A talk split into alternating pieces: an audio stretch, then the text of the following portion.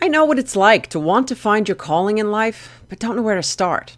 In our fast paced world where daily demands dictate more of our destiny than God does, it's no wonder we feel cut off from God's roadmap for our lives. That's why I wrote Make It Matter. It's a roadmap to help you live a life of purpose, and I'm excited to announce that it's just been released on Audible. So go to krisreece.com slash M-I-M to check it out. Building Faith podcast from Kris Reece Ministries is a podcast to bring biblically based messages and lessons on how to apply God's Word into your everyday life. Well, hey, my friend, welcome back to the Building Faith podcast. I am so thrilled to be here with you today. I am your host, Kris Reece, and my mission, as always, will be to help you to apply God's Word to your everyday life. Today, we are in episode 62, and we are back in our series on toxic people. And today, we talk about the signs that your pastor is toxic. When I was growing up, my family attended a traditional Lutheran church in Perth Amboy, New Jersey, and it was the kind of church where everybody knew your name and the pastor greeted you at the door every Sunday. And no matter how many times we went to church that week, Pastor Volk was always there. And in my childlike mind, I thought that our pastor actually lived in the church he was such a kind and gentle man. And I even remember a time where I messed up and I didn't tell my parents what time I needed to be picked up after a church trip. And I think he could see how scared I was. So he drove me all the way home. And believe me, this wasn't around the corner. And after growing out of that church and having visited many others, I quickly came to realize that Pastors may not all be like this. And while Pastor Volk may have been an exception, I don't know, I do know that not all pastors are created equal. And it makes sense. They're human, they're susceptible to the same temptations and dysfunctions we all are. Look, I'm not talking about personality differences or boundary issues on your part. Just because your pastor speaks or dresses in a way that you don't like doesn't make them toxic. And just because the pastor isn't always available for you, or because you feel like he's always asking for money, or because you think that he or she shouldn't have such a nice car, doesn't automatically make them toxic. But there are signs that your pastor could be toxic. So let's talk about a few of those today. Number one, they speak the truth harshly. Look, Jesus came to bring grace and truth. And too many people get a mic and a pulpit and they just want to tell it like it is. And yes, I believe that many pastors today are too soft on sin. God doesn't want us to feel good in our sin. He wants us to repent. And that message needs to be delivered loud and clear, but that doesn't give a pastor a right to just Tell it like it is. Remember, truth and grace. Number two, they manipulate. A lot of times, a pastor will push their own personal agenda. Now, I'm not talking about um, speaking God's word boldly. I am talking about having a personal agenda and using the word to advance that agenda. We are called to advance God's kingdom, not our own personal preferences. Uh, pastors with this problem, they tend to struggle with a lot of pride and materialistic behavior.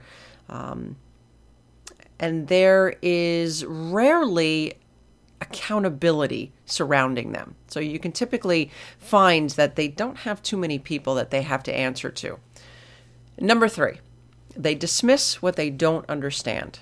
Look, there are no racial, sexual, or or cultural lines in the body of Christ. We are all one. But many pastors, whether intentionally or unintentionally, create more of a Christian club than they do a church for Jesus.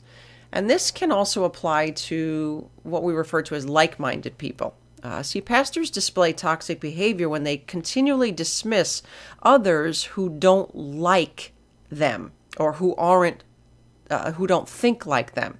And I attended a church one time where the pastor would regularly speak ill against the ministry of others and their techniques. And if anyone in the congregation said anything about that or disagreed with this behavior, they were actually treated as outcasts. Look, when you get into controlling exclusivity, it's no longer a church. My friend, you're bordering on a cult. And number four, they lead a double life. In order for you to talk the talk, you must walk the walk. And again, I'm not referring to the trials and the struggles that are common to all of us, but rather a, a willful decision to say one thing and do another. And we have a word for that. It's called a hypocrite, and it's toxic. Just because a person is in a position of authority doesn't mean that they're living right. Matthew 7:16 reminds us to be aware of false prophets, and we will know them by their fruit. And the fruit of the spirit is love, joy, peace, patience, kindness, goodness, faithfulness, gentleness, and self-control.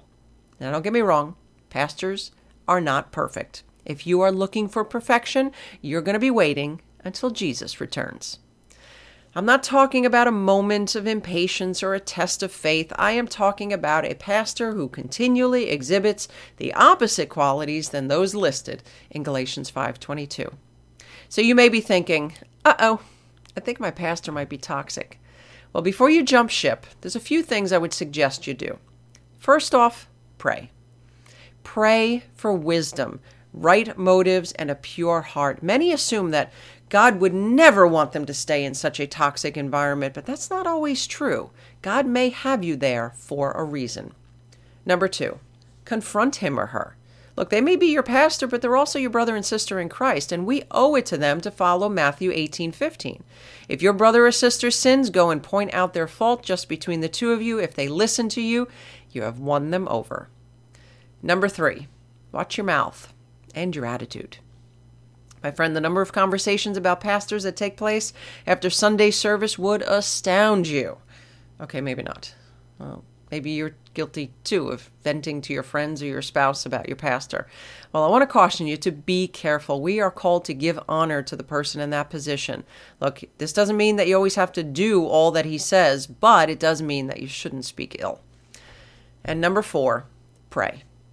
But this time, pray for your pastor. Your pastor needs your prayers.